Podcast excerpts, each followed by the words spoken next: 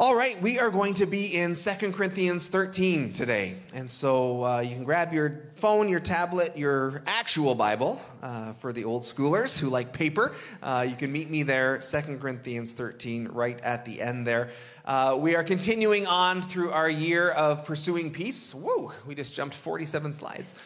Uh, our year of pursuing peace and seeking the peace that we find in the Lord, seeking how we can live at peace with one another. And uh, just taking this time of, of this season we are in and have been coming out of to really dig into that. Uh, I don't usually say this, but I will say this week that if you didn't hear last week's message, please make sure that you do. Uh, it's available on our YouTube channel and on our audio podcast. Please make sure you take a listen to that. Uh, it just felt like a particularly important one for us as a church. And so, just talking about where we've been, we don't want to dwell on where we've been. And at the same time, uh, as we're all kind of still processing these last couple of years, how do we chart a path forward now as things are more and more getting back to normal? Normal, as church is more and more coming back together, as we're beginning to kind of try and make some sense of what's happened to us and where we've been and what was going on in our souls, uh, how are we moving forward? And so we just took uh, some good time to do that last week. And one of the reasons we named this a year of pursuing peace was coming out of the realization that we all didn't walk in peace all the time from the last couple of years. Uh, and so we want to get better at that. If we were perfectly at peace, uh, it probably would have been a lot easier. And so none of that needs to be a bad thing, that realization. But sometimes the Lord just draws attention to things in our lives and we say, okay, well, I know something that I need to work on. And so talking about being at peace with God primarily and also at peace with one another, um, as that's happening, I'm piecing out, uh, heading out on sabbatical. I didn't plan that, that just came out of my mouth. Uh, so today will be my last Sunday for a little while, and um, there's a pressure a little bit to pick the sermon that you're going to preach on your last Sunday for a while. There's a feeling of like, oh, it's got to be good, right? If it's lame, then then it's just a weird way to say see you later. And so, um, so there was a bit of a, a feeling of like, I want to be so deep and rich and profound, and I don't know if that's going to happen this morning. Okay, um, but I am heading off uh, officially tomorrow, and we'll be off for three months. And um, and if you have questions, uh, by all means, you can talk to the staff or the board. We've really tried to keep you in the loop. I think we have done that well uh, in terms of just communicating to you about it. So, uh, for the next few months, um, I will be spending just a lot of time with Jesus, basically. And it's not a vacation as much as it's a step back from work so that you can dig into the Lord and be present to the Lord. And so I shared a little bit last week. Uh, when we go on sabbatical, we apply for it with the board. There's a sabbatical policy at Meadowbrook. After seven years of full time ministry, you qualify for a sabbatical. Uh, so, sidebar, Pastor Xavier will also be taking a sabbatical at some point in the next year because this summer will be seven years for him as well. And so, after seven years of full time ministry, you can take some time off and you choose choose what you're going to focus on in that time and what the emphasis is going to be. And so I shared last week for me, uh, I'm just going to be focusing on being with the Lord and, and dealing with some things as it relates to my emotional health and my mental health, uh, just recognizing that after 20 plus years of ministry and after lots of schooling and lots of education, um, there's just some parts of my soul that need some attention. And so we're going to give some attention to that for the next few months. And I would just really appreciate your prayers because I don't know exactly what that means or, or how to go about that. Uh, I'll be getting some professional help in this time as well as just lots of quiet time with the Lord. And uh, there will be, uh, some of you have asked, there will be some family vacation time in there as well, uh, more in July when the kids are off of school and Sarah will have some time off work. So we will have some of that. So for the next few months, um, the staff will be running a lot of the day to day stuff, and we've kind of divvied up my responsibilities there. Uh, Terry Bone will be coming in, uh, who you guys know and has been here a couple of times in the last few months to let you get to know him a little better. So he will be showing up in a couple of weeks. Next Sunday, uh, Pastor Xavier will be preaching, and we're excited about that for him to share what God has put in his heart. Uh, the week after that, Terry will be here. Terry will be here for 10 weeks, and then the last couple of weeks, uh, Susan will be taking one Sunday morning. Hogs for Hospice is in there, uh, and so that will be one of our Sunday services, and then I'll be back at the beginning of August. And so uh, during that time, in terms of the day-to-day stuff uh, the staff will be here for you and, and a couple of people have asked like oh are you worried about like letting go and, and you know what might happen while you're gone? And i can honestly say i'm not worried even a little bit. Uh, that's not a concern for me whatsoever. I'm very happy to leave the church in the lord's hands and in the staff hands and i have full full full trust in the amazing staff that god has brought at meadowbrook church that they will do phenomenal. So i'm really not worried about anything. And uh, we had some time time together on Thursday. Um, just to kind of have our final planning meeting for sabbatical, and we took some good time to pray for one another. Um, and at Meadowbrook, taking myself out of this for a second, uh, God has blessed you with a ridiculously amazing staff here, and, and just wonderful, humble, God seeking people. No one is coming with an agenda. No one is coming to try and push something. Everyone is coming humbly. Everyone is coming uh, seeking the Lord first and foremost. Everyone's coming with a heart to serve. And so, as we've been planning this for the last number of months, I really don't have any concerns at all. I think Meadowbrook's going to do phenomenal while I'm gone. And I'm very excited uh, for you to get to hear from Xavier, for you to get to spend some time with Terry, and for Terry to pour into the life of this church, and, um, and just to get that refreshing for you guys as well. I think sometimes uh, in any friendship or any relationship anywhere, uh, sometimes just a bit of distance is actually kind of a good thing, and, and you kind of you get to miss each other a little bit. You get to look forward to reunion again. Uh, and as Terry comes in, and as Xavier shares, and as Susan shares, I think it's important that you hear from some different voices as well, and different people uh, get to speak into the life of the church. And I think that's really exciting for Meadowbrook. And so lots of good things will be happening here while I'm gone. Uh, praying for good things to happen for me and my family as well as we take a break. And so uh, we will be, our original plan was we were going to hit a different church every Sunday. And I was really excited to just see what God was doing in different places. I'm at this church on Sundays. I don't get to go and see what's going on in other places and what God is doing in other streams of the church and what other churches are coming up with as they approach ministry. And then ultimately we decided that's actually probably going to be pretty hard on our kids to say, hey, you're coming into a totally different zone uh, every single Sunday. So what we decided was we're going to camp at one church in town. Uh, I will at times visit other churches beyond that. And uh, we just wanted to give some stability for our kids. But um, if you hear rumors that I'm attending other churches, that's supposed to be happening during this time, okay? So, uh, so don't be alarmed by that at all.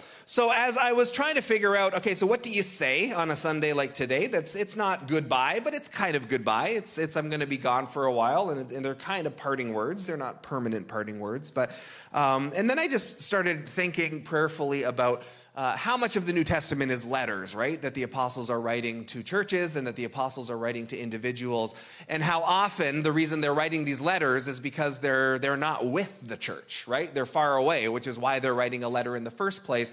And in some of these letters, the apostles would be essentially saying, hey, until I can come and be there with you again, here's some stuff for you to think about, or here's some, th- some things for you to work on. Here's kind of my final instructions until I can be with you again. And so that's what I've done here today. Until we see each other again in a few months, here's just some final things for you to think about, some instructions, if you want to look at it that way, for you to be paying attention to. And so as Paul wraps up 2 Corinthians 13, as we get to our text today, um, that is what he's doing. Uh, he is saying to the church, I'm going to come see you, and I will be there at some point. Uh, until I get there, here's some stuff for you to ponder. So let's take a look then at our text 2 Corinthians 13, and starting in verse 11. Finally, brothers and sisters, rejoice. Strive for full restoration. Encourage one another. Be of one mind. Live in peace. And the God of love and peace will be with you. Greet one another with a holy kiss. All God's people here send their greetings. May the grace of the Lord Jesus Christ and the love of God and the fellowship of the Holy Spirit be with you all. So short and sweet, and uh, and felt profound as to just where churches are at these days. And, and I don't want to dig into all that again. We did that last week of, of just naming some of the elephants in the room and talking about how do we recover from the last two years and how do we find some healing and how do we, you know, reunite after being apart in so many different ways for two years. And, uh, and I don't want to dig into all of that again today, but I just read those few short things and I thought, wow, is that ever profound, I think, for, for us, for Christians right now, as we are on that journey and as we are figuring these things things out. So there are just gems in here for us, short, sweet, and simple gems. And um, and I really love First and Second Corinthians uh, because that Corinthian church was such a disaster. and so it's so encouraging to me that, that even early on, and even with people who'd seen Jesus face to face, and even in kind of the early pure form of the church, there was still stuff going on because it's still human beings getting together. And anytime human beings get together, there's bound to be drama, there's bound to be conflict, there's bound to be disagreement. And so, I don't know if any church in the New Testament is, is, quote, as bad as the Corinthian church, but the stuff the Corinthian church is going through is dramatic. And you read through First Corinthians, and Paul is just correcting a whole lot of stuff. And, and the stuff he's correcting is like, yeah, you shouldn't be having a relationship with your stepmom, guys. Like, that's the kind of stuff he's having to speak to.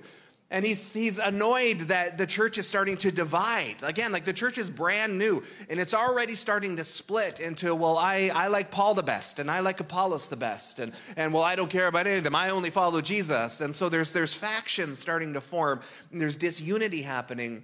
And as the spiritual gifts are going on, uh, there's like almost like a competition of like who's got the best prophetic word, and who's got the best ministry gift over here, and who's the favorite, and they're they're all just chaotic. It sounds like the worship service is just people interrupting each other and trying to show off their gifts, and and so out of all of that comes the famous love passage that we've all heard a bunch of times at weddings, 1 Corinthians 13. That no, guys, this is what love looks like. Forget your giftings Forget who you follow. Forget all. Like, this is about loving one another.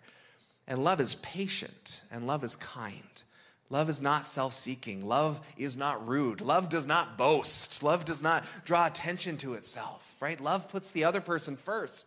Love doesn't demand that, that you get recognition. Like love is humble and, and all of these beautiful pictures of what love is. And so First Corinthians is Paul uh, talking to a very divided, very broken, very dysfunctional church. And I've never been at a church as bad as the Corinthian church, just to be clear. So I'm not saying Meadowbrook is that. We are, we're way better than that. Um, let's just brag and boast in ourselves for a little while, in spite of what I just said about love. But the point is, man, if even a church that broken can receive grace, if even a church that broken can receive patience, if even a church that broken uh, can be led by a leader and, and can recover from that, then that's just so encouraging for whatever church struggles we have, in whatever church we're in. Uh, I've never pastored a perfect church yet, which is good because I'm not a perfect pastor. And so uh, we can get a bunch of imperfect people together and we figure it out and we prayerfully love one another and we stumble our way through it sometimes. And sometimes we do it well and sometimes we don't do it so well. And when we don't do it so well, we learn the lessons from that time so that we do it better next time. And that's what growth is. That's what maturing is. Is that even our, our mistakes are not uh, something that defines us because our mistakes can be some of our greatest teachers as we move forward and as we progress. And so First Corinthians is kind of a bit of a blistering letter. Paul's got some strong words of correction for the church. Uh, Second Corinthians is a little more measured and, and it's a bit more hopeful as Paul is saying, like, okay, so I'm recognizing that I was kind of harsh in the first letter. I needed to be because you guys were in rough shape, but it's good to hear that things are going better.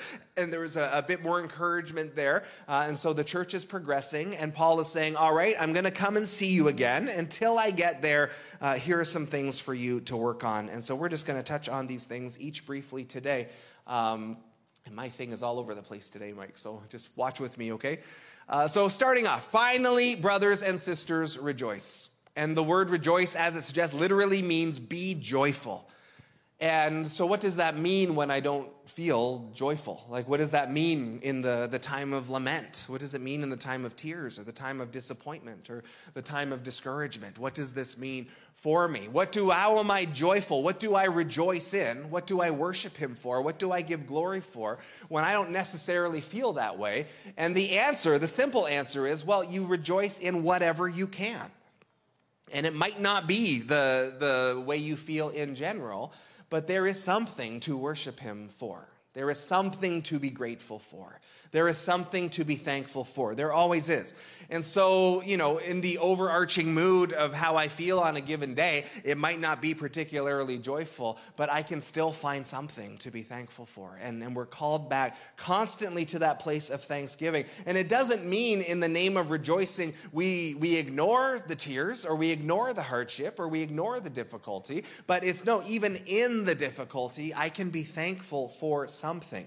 And so when we talk about work, worship, when we talk about praise, um, you know, there are seasons where it feels really easy to do that. There are seasons where praise is the easiest thing in the world. Uh, and then there are seasons where it's really challenging.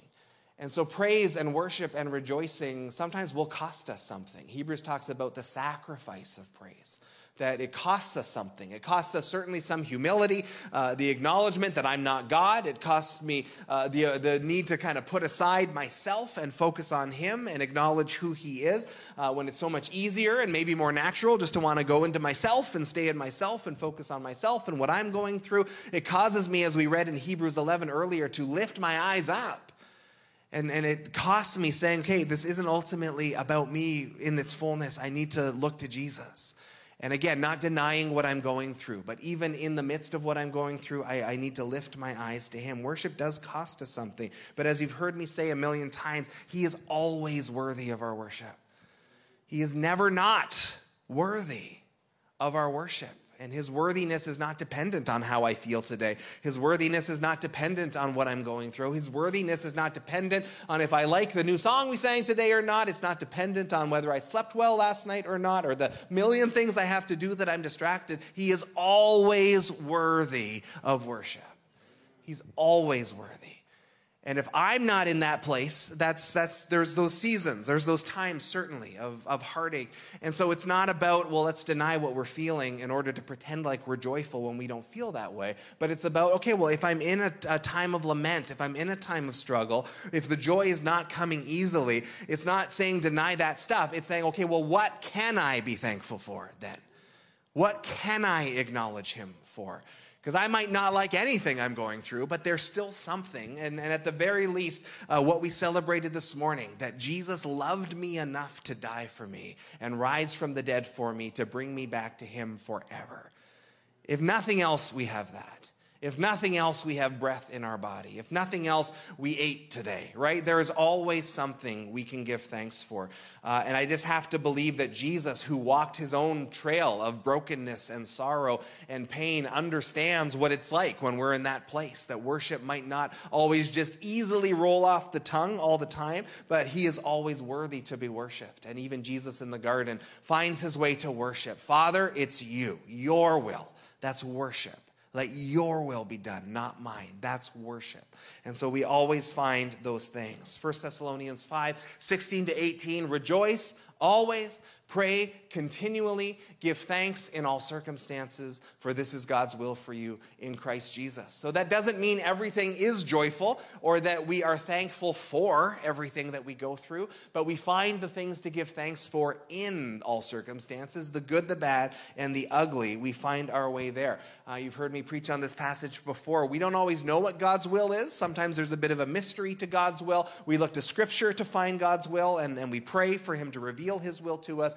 But this is one of those verses that says, hey, one of the things that's definitely God's will is that we rejoice always, we pray continually, and we give thanks in all circumstances. When we do those things, we are in His will. That is what He wants from us as we fix our eyes on Him and as we look to Him.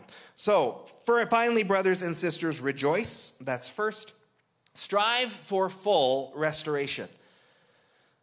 So, again, this is a church that was incredibly divided. This was a church that had gone through theological debates and practical ministry debates. What's the right way to do church? This was a church that was fighting about the proper behavior. What does holiness look like for a Christian? What is the right way to interpret this passage or that passage? Who's the leader that we should be following? Are we a Paul church? Are we an Apollos church? And so they've gone through all of these struggles and all of these problems. And Paul says, and it's just four simple words strive for full restoration.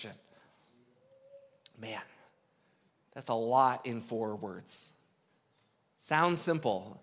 strive for full restoration right? You've you've uh, corinthian church you've been a church that's been divided. You've been a church that's attacked each other. You've been a church that's been broken. So strive for full restoration. And man that's going to cost us something right? Worship will cost us a little something. Striving for full restoration will cost us something. And this picture that scripture gave us uh, earlier in 1 corinthians 1 corinthians 12 of the body of Christ, and that, that every one of us is like a body part in the body of Christ. And no body part can stand on its own, no body part can thrive on its own. They need all the other body parts. And Paul would also say uh, when one body part is, is honored, the rest of the body parts should rejoice in that. One of the body parts is hurting, the rest of the body parts should rally to that. And, and we don't always do those things super well uh, because we're, we're human. And, and yet, this picture of the unity, Paul says that all the body parts should be concerned about all the other body parts, that all the Christians should be concerned about all the other Christians.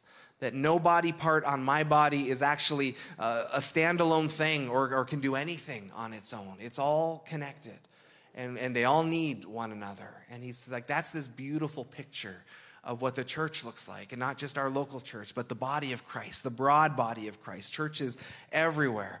And so Paul says, strive for full restoration where you've been divided, where you've been arguing about this and that. Be restored to one another. Strive for that. Uh, work on that, work towards that. And so we've talked already, and I won't go into it again the last, uh, last week and then a few weeks before about what forgiveness looks like and reconciliation and, and reaching out to those who we haven't seen in a while and making an effort. And, and again, just the reality that in many different ways, for lots of different reasons, we, we have not all been able to be together uh, as a church for lots of reasons. And, and uh, sometimes they were government imposed, and sometimes they were personal convictions, and we're not judging any of it, but we're just happy we can be back together. Also, understanding, oh, it's actually going to take a bit of work for us to just remind ourselves what it's like to be back together again. And today we have a meal after the service. I really hope you'll stay. Uh, this is a great step for us just to practice that a little bit. Uh, and so it's very easy, and, and I think most churches do this, where we have meals and you kind of hang out with your friends and stay connected to your friends. And I'm going to challenge you today to stretch outside that a little bit. Uh, find somebody you don't know, right? Because in our view of Jesus, the table is open for everybody. So open your table today to somebody newer, uh, maybe a name you don't recognize on the name tag, um, and, and let's begin to do that work of, okay, well, we haven't all been together for a while, and so uh, let's get to meet some of the people who are newer to the church, and let's get to uh, connect with some people that we maybe have not known as well, or maybe people who have been in church with us for years and we've just never had that time to connect. Let's do things like that as we strive for full restoration, as the body parts work together. It does, it costs us something, and it will cost us something as we move forward. Uh, it's going to mean that we lay aside our need to be right. We're going to lay aside our need to be uh, vindicated for, for wherever we landed during the last couple of years. We're going to lay that aside in the name of healing and in the name of moving forward, in the name of love, because that's what restoration looks like. So be fully restored, encourage one another. And that shows up a lot in the New Testament. It's one of the most important things we do for one another. And, and some of us are natural encouragers, some of us are not so much. But we are all called to build one another up. We are all called to speak life to one another, to give hope to one another. Every one of us, and some of us maybe need it more than others, but every one of us needs to be encouraged at times, right? We need to hear, hey, keep going. We need to hear you're doing a good job, keep at it. We need to hear everything's to be okay. We need to hear you're appreciated. And, and everybody in different levels probably needs that, at least from time to time. And we're called to do this for one another, that we are to be people that give hope to one another. That one of the greatest ways that you receive the hope of Jesus Christ is through your brothers and sisters in Christ. And one of the greatest ways that you participate in his hope is by giving that away by coming alongside other people and saying, Keep at it. You're doing great. You're appreciated. Everything's going to be all right. God's got this. I'm praying for you. All the different ways that we can encourage one another. And so we're called to do that. And, and that is one of the things I think that is meant to mark us as different because the world uh, tends to tear down as their default a little bit more, right? I, like I get embarrassed when I watch Parliament and when I see how they deal with problems. And I know some of it's a show, like there's a bit of a, a dramatic side of it, but uh, I just I watch them screaming at each other and insulting each other, and like no one's ever going like, "Oh, well, you made a really good point, but I respectfully disagree, and here's why." It's always like, oh, my opponent wants to tear this country apart, and here's how I'm going to save it. Like, it's just so dramatic and intense. And again, I know there's a, a showbiz kind of thing to it uh, where they're putting on a show for their constituents. And, and important for us to know, like in any sort of renovation, uh, there often is a tearing down that needs to happen. Like, there off, that often does need to happen.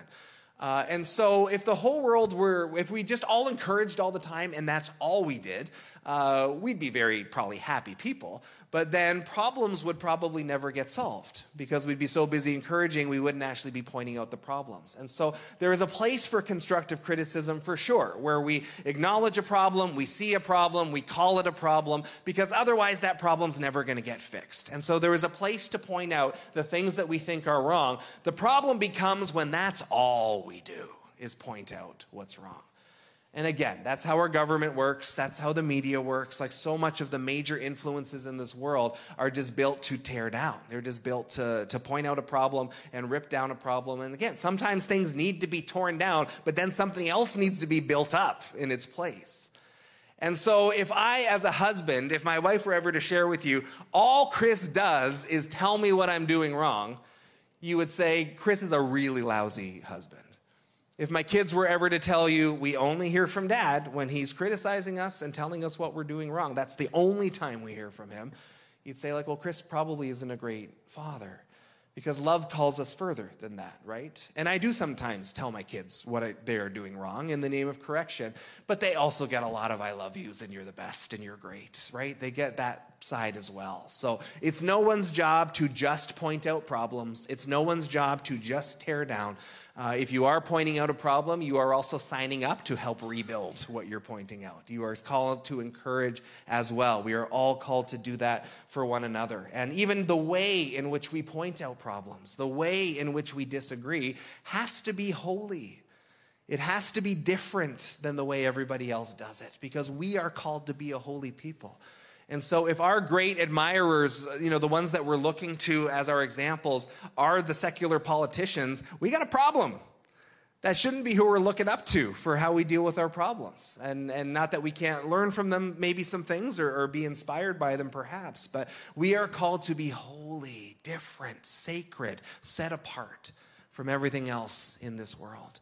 And so the way we fight needs to be holy. We're going to disagree sometimes. It needs to be holy. If we're going to debate something, that needs to be holy. If we're going to point out a problem, that needs to be holy. It should look different uh, because we have the love of God in us that is guiding us as we do all of these things. And so encourage one another. Let that be something that the Church of Jesus Christ is known for, that we are the most hope filled people on the planet because we have the hope of Jesus Christ. That we are the most encouraging people on the planet because God has called us to speak hope and speak life into one another constantly. Let that be something that marks us as different. And I'll call you to do that as I'm gone. Uh, for the staff, for when Terry comes, I know you will, uh, but please welcome him warmly and, and speak hope and encouragement and life to him and his wife. For the rest of the staff who are covering things while I'm gone, come around them, rally around them, speak hope hope and encouragement to them as well as they step into this. So encourage one another, be of one mind.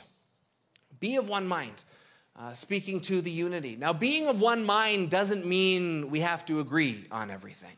Um, it means that even if we don't agree, we are still choosing to be united because the things that we are choosing to unite on are so much more important than anything else that we might disagree on. So, Sarah and I are one as a married couple. The Bible says that we are one. We are of one heart, we are of one soul, we are of one flesh, we are one. Do we agree on everything? Not so much. Does that mean we're any less united in our marriage? No, not at all. Because even in the disagreement, the commitment is we're together for life, and so we're going to work this out, and we can agree to disagree on some things. And the big things in life, the, the way we're orienting our life, the, the broad ways that we're raising our kids, what we're spending our money on, all those things we're united on. Like on the most important things of, of, of, just how we're orienting towards scripture and towards following after jesus and, and how we want our kids to be raised and all of those great big things we're one there we're united. There are other things we disagree on and sometimes even in like how we're raising the kids we might disagree on this or that or spending money on this or that but it doesn't change the overarching oneness the overarching unity that we walk in. It doesn't undo that because part of the, the marriage commitment is hey we're, we're locked in. We're here for life. And so even in the disagreement we're going to stick it out. And even in the disagreement we're not going to let that define us or, or be uh, the main thing that we emphasize because the things that we agree on are so much greater. So we are of one mind even if we're not of one mind on every tiny little thing we are united. And the picture of what we get from scripture is it's, it's kind of a, a, a, you know husband and wife relationship between god and his church or god and israel in the old testament that there's a, a marriage type relationship and we are seeking more and more to be united with him and communing with him. And as we read about in communion this morning jesus final prayer was that just as the father and son are in unity with one another that the believers would be in unity with god and the believers would also be in unity with one another as well so it's not just about me and God, right? There's been some pushback in the, the previous years. When I was growing up in church, the question that you would always ask an unbeliever was, Do you have a personal relationship with Jesus? Like that was the phrasing. Do you have a personal relationship with Jesus? And it just meant, do you have you repented? Have you called upon him? Have you received his forgiveness? Is he Lord of your life? And there's an element of that that's good. Uh, the concern in these days has been oh, did we create kind of a whole church culture where it's all just about the individual and Jesus, and then we missed something about this community? Because everyone was just having their personal devotional time and their personal walk with Jesus. And we maybe missed out on some of the community of Christ and, and what we should be walking in there. Be of one mind. The call to unity shows up just a couple of times in the New Testament. And again, that will cost us something. It will cost us something. It will cost us saying, I want my way and I only want my way and I won't give up my way. Because anytime we're in any kind of relationship, we have to give up something in order to be in that relationship. And so it will cost us something, but the beauty of it, the beauty of when church can be a place where it's like, you know what? We can disagree and I don't love you any less, and I'm not looking at you any differently, and we all love Jesus, and that's the most important thing. So, this can be a place where we disagree about certain things, but that all gets swallowed up in Christ. It all just gets completely removed. All of that thing that would tear us apart, all the things that the world has torn apart over, we will be different than that. We'll be holy. And so I used the example uh, last summer of uh, at the table that Jesus sat at with his disciples.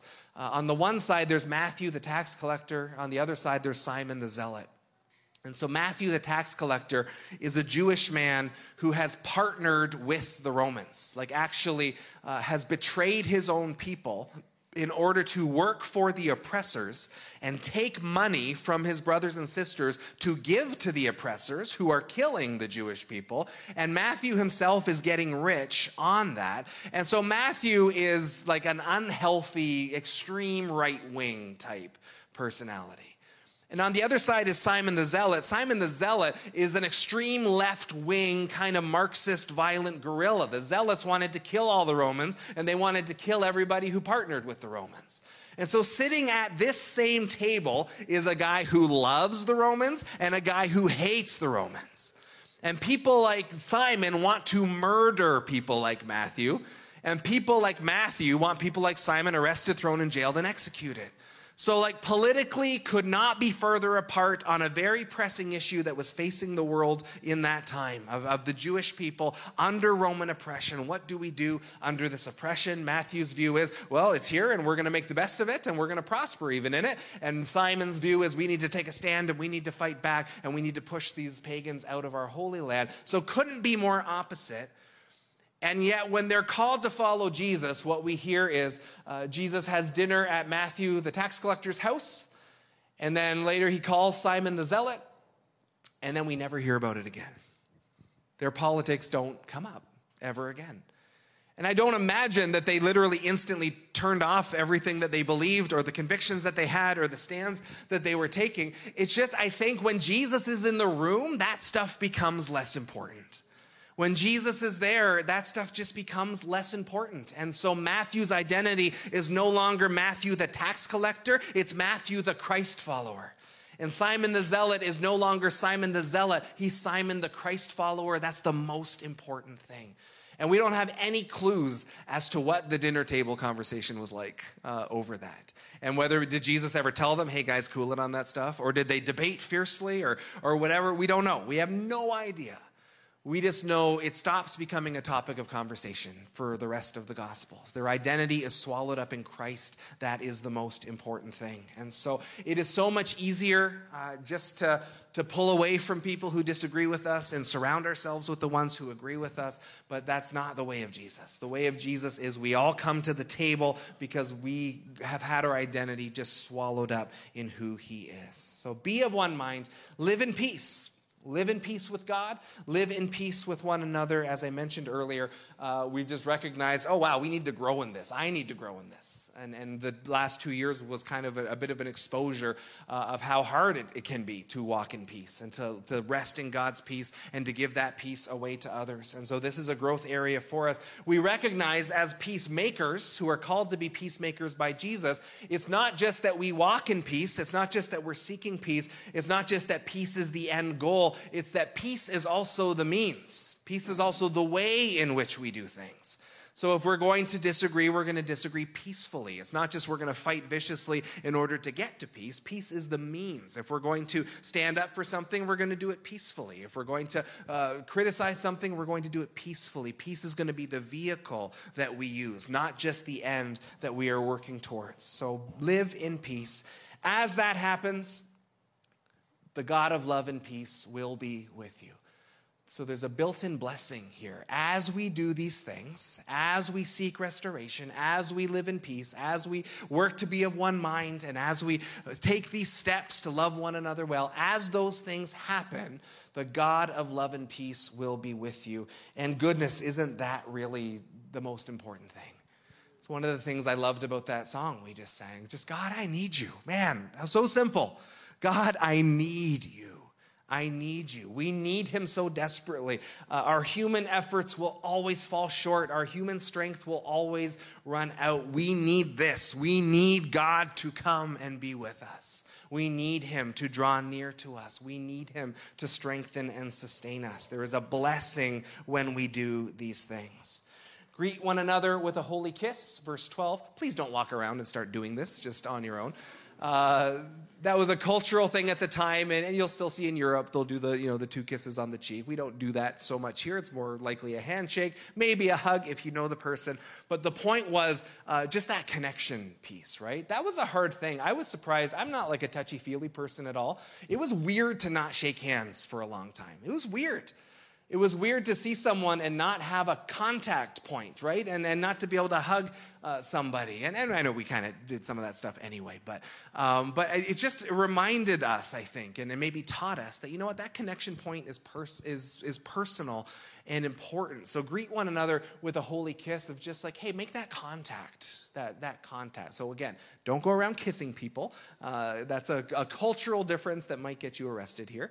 But, but find those contact points, right? Greet one another with a handshake. Greet one another with a fist bump. Greet one another with a hug if you know the person and if that's comfortable. There's a, a friendly intimacy there that's important. And then it wraps up May the grace of the Lord Jesus Christ and the love of God, God the Father, and the fellowship of the Holy Spirit be with you all. The Son, the Father, and the Spirit, the whole Trinity represented here. The grace of the Lord Jesus, the grace of the Son, the love of the Father, the fellowship, the presence of the Holy Spirit. What a blessing. May you have the grace that you need. May the love of the Father be with you. May the presence of the Holy Spirit be with you. Uh, not just as a, a theological theory that there is a Holy Spirit, may the experience of the Holy Spirit be yours. May you know his fellowship. May you know his presence. Just as we're going to fellowship in the gym in a few minutes, just as you connect and enjoy that relationship with people, that's what the Holy Spirit does for us. So enjoy the fellowship of the Holy Spirit. And so, as we just recap all of it, worship team, you can come on up. Finally, brothers and sisters, rejoice, strive for full restoration, encourage one another, be of one mind, live in peace, and the God of love and peace will be with you. Greet one another with a holy kiss. All God's people here send their greetings.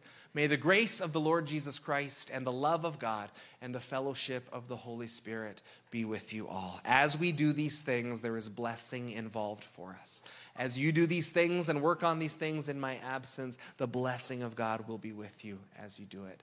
I'm going to invite the board uh, to come on up, and we're going to just take some time to pray this morning as uh, a sabbatical is happening. So come and join me, board. And uh, Greg Weens is our new board chair, has stepped into the role uh, this last month. And so we're just going to take some time to pray.